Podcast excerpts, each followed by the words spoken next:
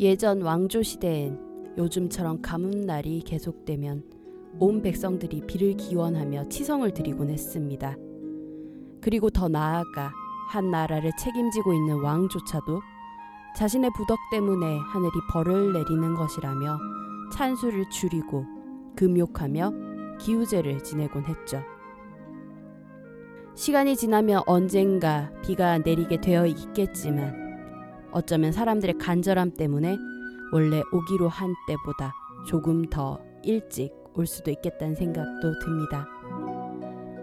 간절하다고 다 되는 것은 아니지만 간절함이 조금 더 필요한 요즘인 듯 합니다. 많은 사람들이 간절히 바라서 하늘을 그리고 세상을 감동시킬 수 있기를.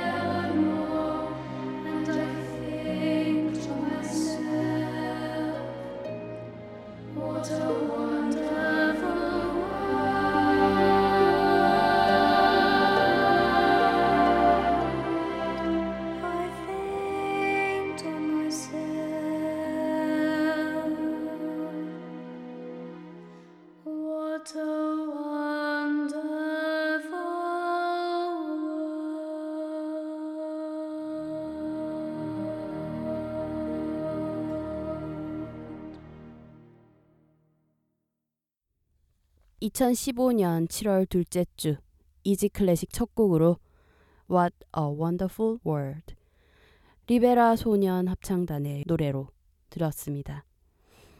어, 비가 와야 할 철인데 비가 오지 않아서 많은 사람들이 근심 걱정에 가득 찬 요즘입니다. 음, 지금 녹음하고 있는 화요일 7월 7일 화요일 같은 경우도 그래요. 남부지방에는 좀 비가 오고 있다고 해요. 아까 제가 녹음하러 나오기 직전에 봤던 그 사진 뉴스 기사 세월호 유가족들이 팽목항에 가서 찍힌 사진을 보니까 거기는 비가 오는 것 같더라고요. 어, 하지만 좀 전체적으로 가문 곳은 이제 경기도 그리고 강원도 좀 중부지방 쪽이라고 알고 있는데 뭐 다른 쪽 비가 많이 오진 않았으니까 가물긴 가물겠지만 어쨌든 간에 지금 강원도 같은 경우 굉장히 심각하다고 들었어요. 근데 어 비가 참 안 오네요. 음. 제가 지금 머물고 있는 서울 같은 경우도 온다고 했다가 그냥 소나기 잠깐 오고 그치고 그랬던 게 참 몇 번이나 있었거든요. 농사 지으시는 분들은 당연히 걱정이 많으실 거고요. 그리고 농사를 짓지 않아도 비걱정하시는 분들 많으시죠. 아무래도 가게 생활비 중에서도 식재료, 식비와도 굉장히 연관이 많이 되어 있으니까요. 저만 하더라도 원래도 물가가 요즘 비싼데 더 장을 보기가 두려워지는 요즘입니다. 뭐 장바구니에 뭘 조금만 넣었는데도 3만 원, 5만 원이 훅훅 넘어가요. 어. 어쨌든 많은 사람들이 근심 걱정하고 있는 만큼 어서 어서 비가 와주길. 그래서 농민과 엄마들의 근심 어서 어서 덜어가 주길 간절히 바랍니다. 전하는 말씀 듣고 올게요. 잠시만요. Do you want to speak English well? Do you want to speak English well? Do you want to speak English well? Do you want to speak English well? Do you want to speak English well? 영어로 외국인과 잘 대화하고 싶으신가요? 클랭에듀 러닝센터를 찾아주세요. 원어민 선생님과 소규모 그룹 수업, 수동적으로 듣는 수업이 아니라 능동적으로 참여하는 수업, 내 영어 레벨과 내 일정에 맞춰 맞춤형 수업을 진행하실 수 있습니다. 하루에 두 번 있는 무료 영어 워크샵, 일주일에 한 번 영작 과제 첨삭, 한 달에 한 번씩 학원 밖에서 강사분들과의 모임 참여로 자연스럽게 영어 실력을 향상시키세요. 분당선 서현역 AK 플라자 분당 구청 방향 다이소 건물 5층으로 찾아오시기 바랍니다. 문의 전화는 031-8017-9505 전화 주세요.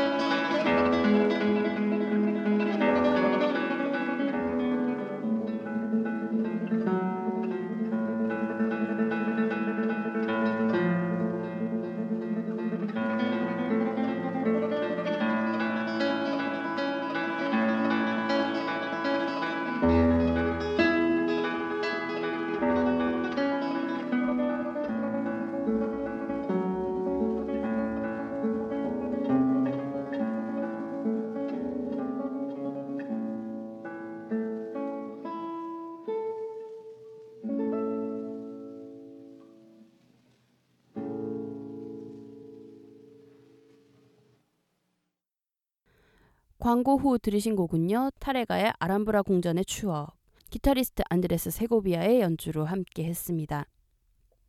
이지 클래식 들으실 수 있는 방법 알려드릴게요. 안드로이드 휴대전화 사용하시는 분들은 구글 플레이 스토어에서 팟빵, 쥐약, 나침박 어플리케이션 다운받아서 이지 클래식 검색하시면 들으실 수 있고요.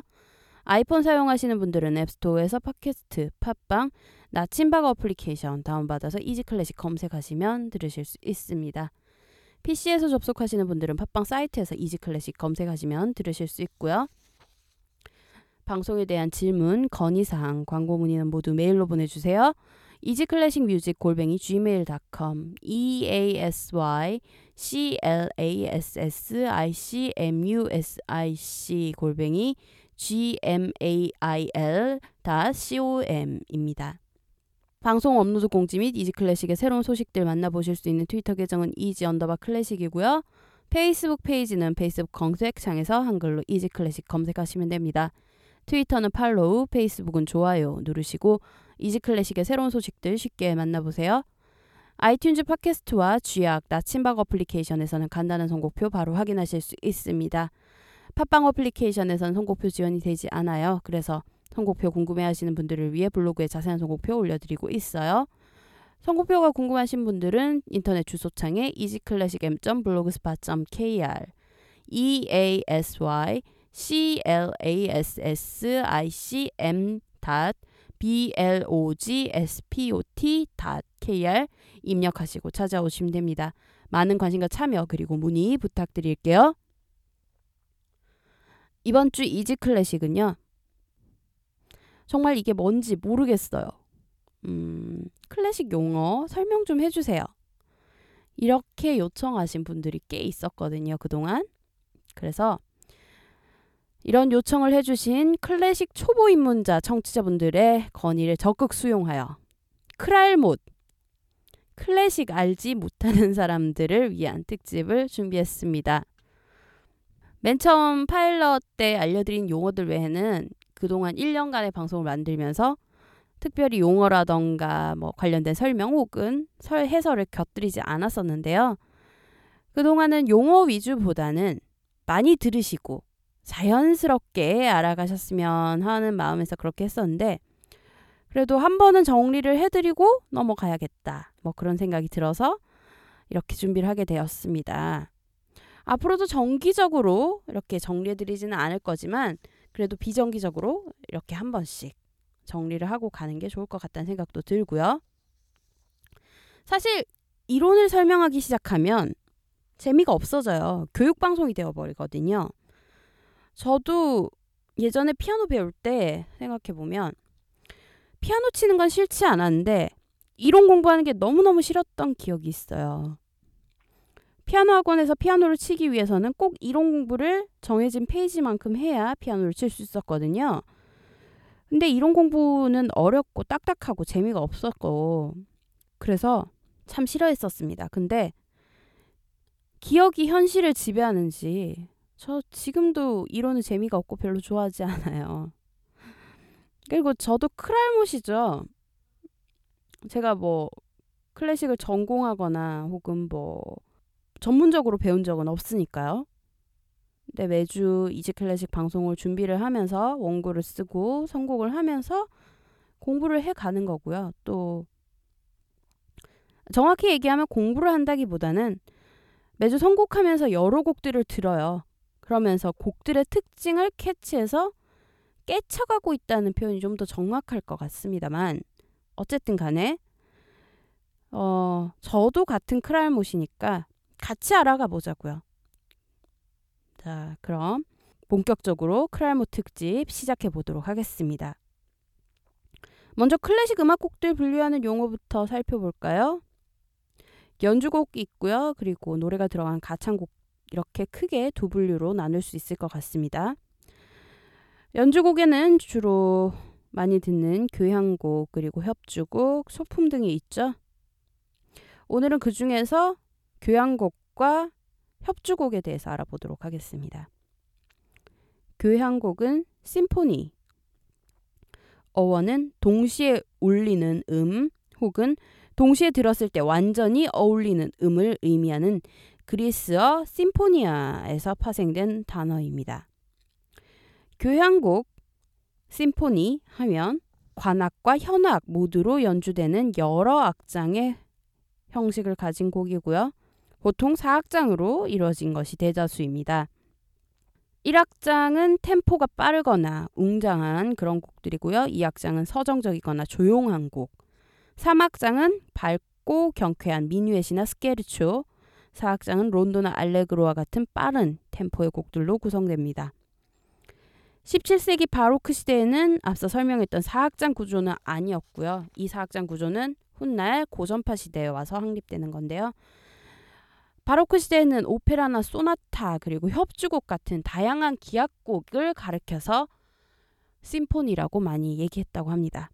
하지만 오페라 심포니아 우리가 이탈리아풍 서곡이라고 하는 이 고전파 시대의 교향곡과 비슷한 구조의 곡 빠른 곡, 느린 곡, 빠른 곡 이렇게 세 가지 세 악장을 이렇게 번갈아 가면서 사용하는 어, 그런 형식을 가지고 있었기 때문에 관현악 교향곡 우리가 일반적으로 알, 알고 있는 고전파 관현악 교향곡의 시초라고 많은 사람들이 분석하곤 합니다.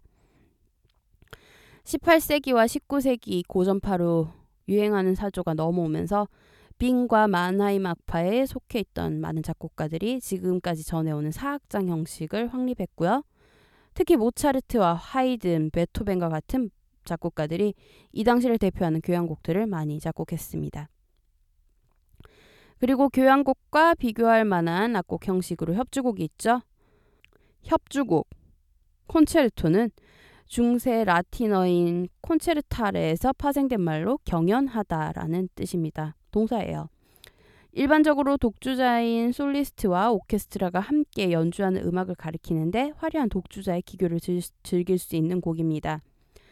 어, 독주자의 연주를 오케스트라가 받쳐주는 역할을 하는 그런 곡이죠. 일반적으로는 빠른 템포, 느린 템포, 빠른 템포 이런 사막장 형식을 가지고 있습니다. 협주곡은 바로크 시대부터 시작되어서 고전파와 낭만파, 근현대까지 피아노와 바이올린을 비롯해 여러 가지 악기들을 솔로로 사용해서 만들어져 왔습니다. 대표적인 교향곡 하나와 대표적인 협주곡 하나를 듣겠습니다. 음. 교향곡 하면 가장 많은 분들이 떠올리실 바로 그 곡. 베토벤 교향곡 9번 합창 작품 번호 125 중에서 4악장 프레스토 알레그로 아사이. 요 좀 깁니다. 25분이 좀 넘어요. 레너드 번스타인의 지휘 빈 필하모닉 오케스트라의 연주로 듣고요. 바로 이어서 이작 펄만의 바이올린 로렌스 포스터의 지휘 로열 필하모닉 오케스트라의 연주로 파가니니 바이올린 협주곡 1번 디장조 작품 번호 6번 중에서 3악장 론도 알레그로 스피리토소 듣고 오실게요.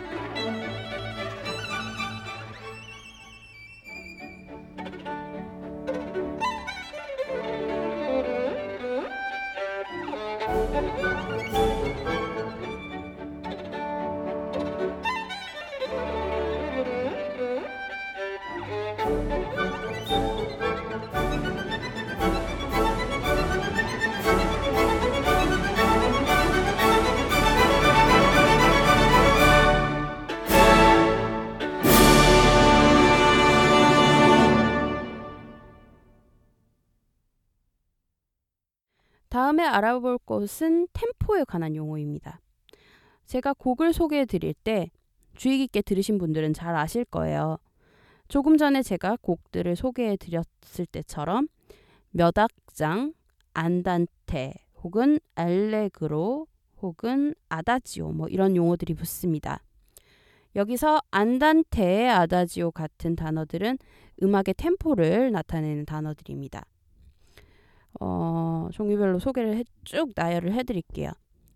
라르고는 느리고 폭넓게, 렌토는 느리고 무겁게, 아다지오는 느리고 침착하게, 그라베는 느리고 장엄하게, 안단테는 걸음걸이의 빠르기인 느리게, 그리고 안단티노는 안단테보다는 조금 빠르게, 모데라토는 보통 빠르게, 알레그레토는 조금 빠르게, 알레그로는 빠르게, 비보는 힘차고 빠르게, 비바체는 빠르고 경쾌하게, 프레스토는 매우 빠르게.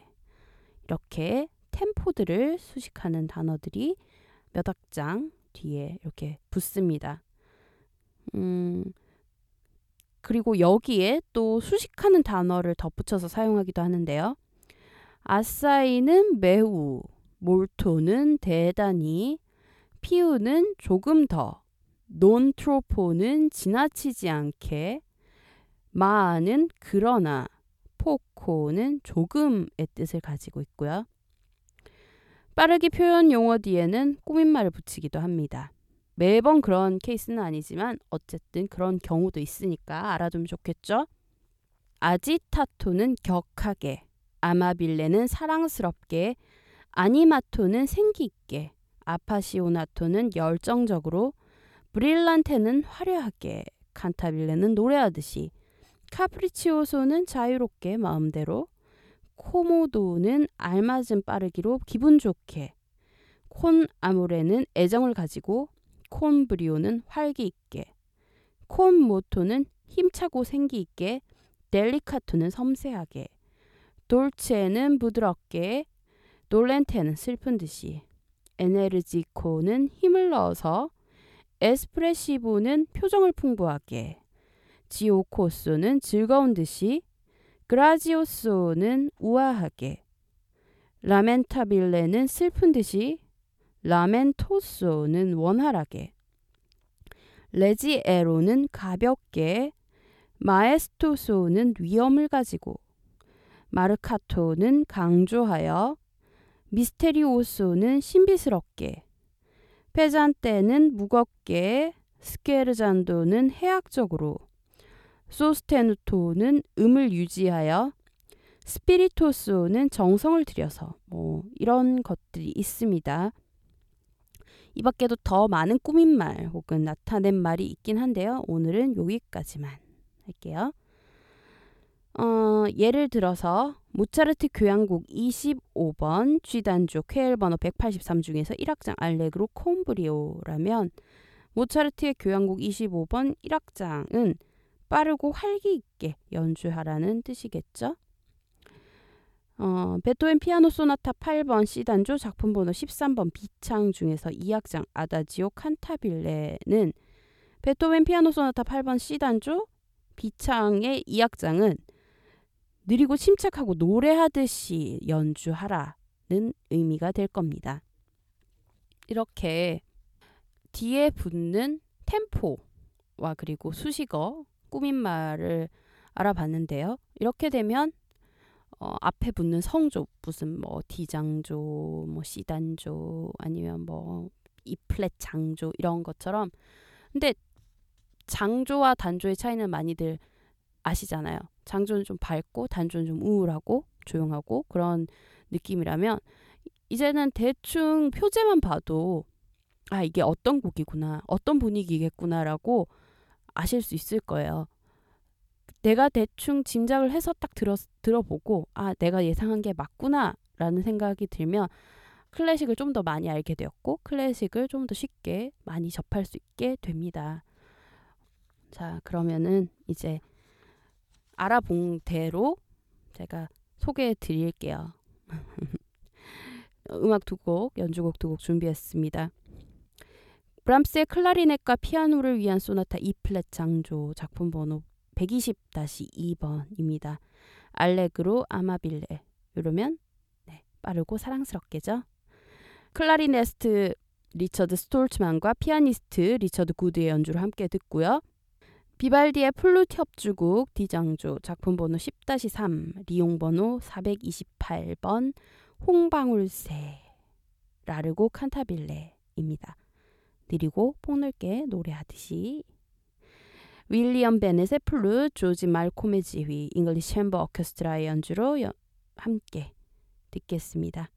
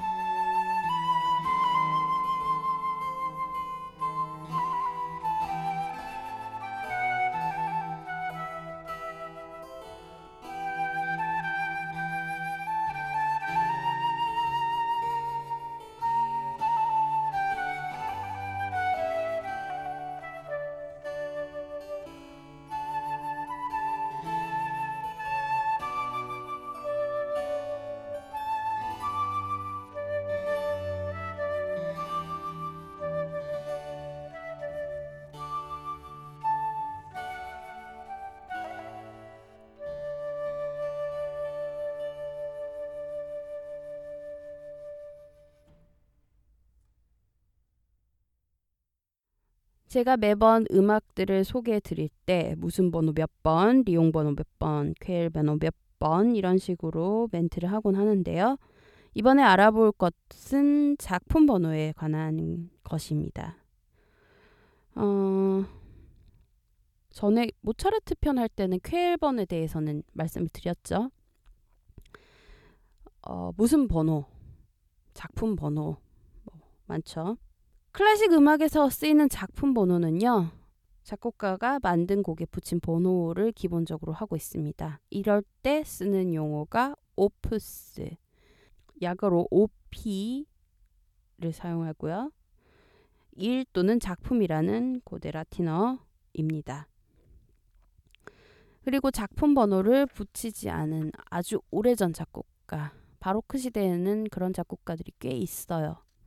그리고 뭐 여러 이유로 작품 번호가 따로 붙지 않은 곡들은 음악가들을 연구하고 공부한 후대의 음악학자들이 번호를 붙인 경우가 많습니다. 이럴 때는 오프스 번호가 아닌 다른 번호를 씁니다. 오프스 아닌 다른 작품 번호의 경우는 연대기 순으로 정리하는 경우도 있고요. 또 아니면은 음악 종류에 따라서 정리한 것도 있습니다. 호보캠 번호의 경우는 어, 뭐 협주곡이면 협주곡 따로, 교향곡이면 교향곡 따로 이런 식으로 또 정리가 되어 있기도 하고요. 어, 그래서 어, 여러 작품 번호들을 오늘은 소개를 좀 해드리겠습니다. 바흐의 작품 번호는 BWV, BWV. 어, 자동차 이름 같네요. 자동차 브랜드 아니고요. BWV고요. 바흐 베르케 페어차이 히니스 바흐 작품 목록이라는 단어의 약자입니다. 독일의 음악학자인 볼프강 슈미더가 바흐의 작품들을 정리하고 붙인 번호라서 이렇게 쓰고요. 그리고 핸델 작품 번호는 HWV 핸델 베르케 페어차이 히니스 네, 핸델 작품 목록의 약자입니다.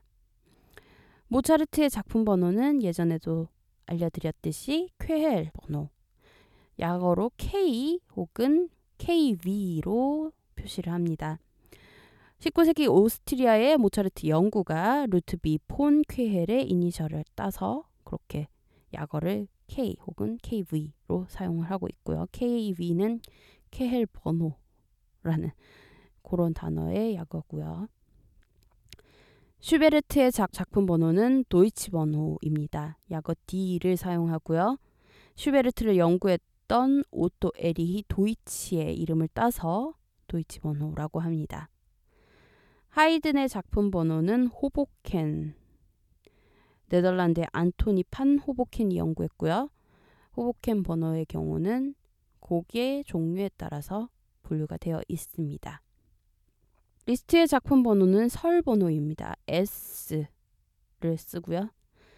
음악학자 험프리 설이 리스트에 곡의 작품 번호를 붙였기 때문에 그렇게 사용하고 있습니다. 비발디의 작품 번호는 RV입니다. 리용 번호고요. 덴마크의 음악학자인 피터 리용이 비발디의 곡들을 정리했기 때문에 그렇게 사용하고 있습니다. 그 외에도 다른 작품 번호들 종류들이 좀 더 있는데요. 오늘은 여기까지만 할게요. 이쯤 설명을 해드렸으니 이제는 무슨 무슨 번호 하면 아 이게 작품 번호 목록을 정리한 사람의 이름을 따서 그렇게 쓰는구나 하고 생각하시면 될 것 같아요. 뭐 낯선 이름이 나온다고 하더라도 전혀 당황하시지 마시고요. 그렇게 이해를 하고 지나가시면 되겠습니다. 어, 작품 번호를 알려드리는 이유는 굉장히 간단해요.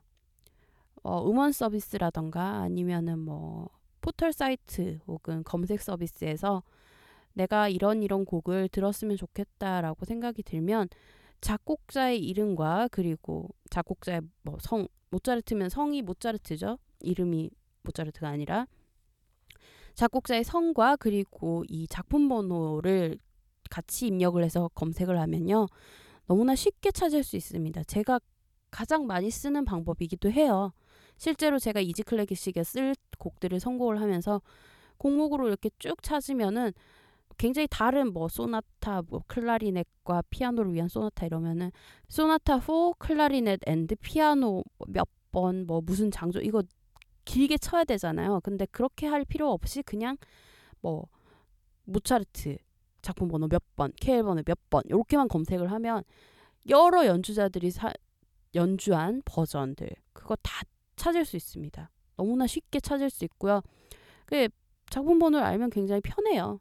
그래서 어, 뭐 물론 너무나 유명한 곡들 뭐 합창, 뭐 비창 이런 것들, 황제 이런 것들은 그냥 뭐 비창이 비창 그 단어 딱 치면 나오기도 하지만 요런 방법도 있다는 거요. 간단한 팁입니다. 정말 정말 좋아요. 이렇게 알려드렸습니다. 이제는 어렵지 않으실 거라고 생각을 합니다. 어, 오늘 순서 마무리할 시간입니다.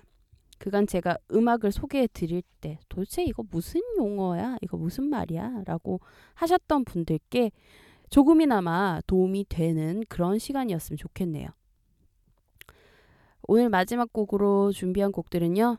마지막에 설명해 드린 각기 다른 작품 번호를 가지고 있는 곡들로 골라봤습니다.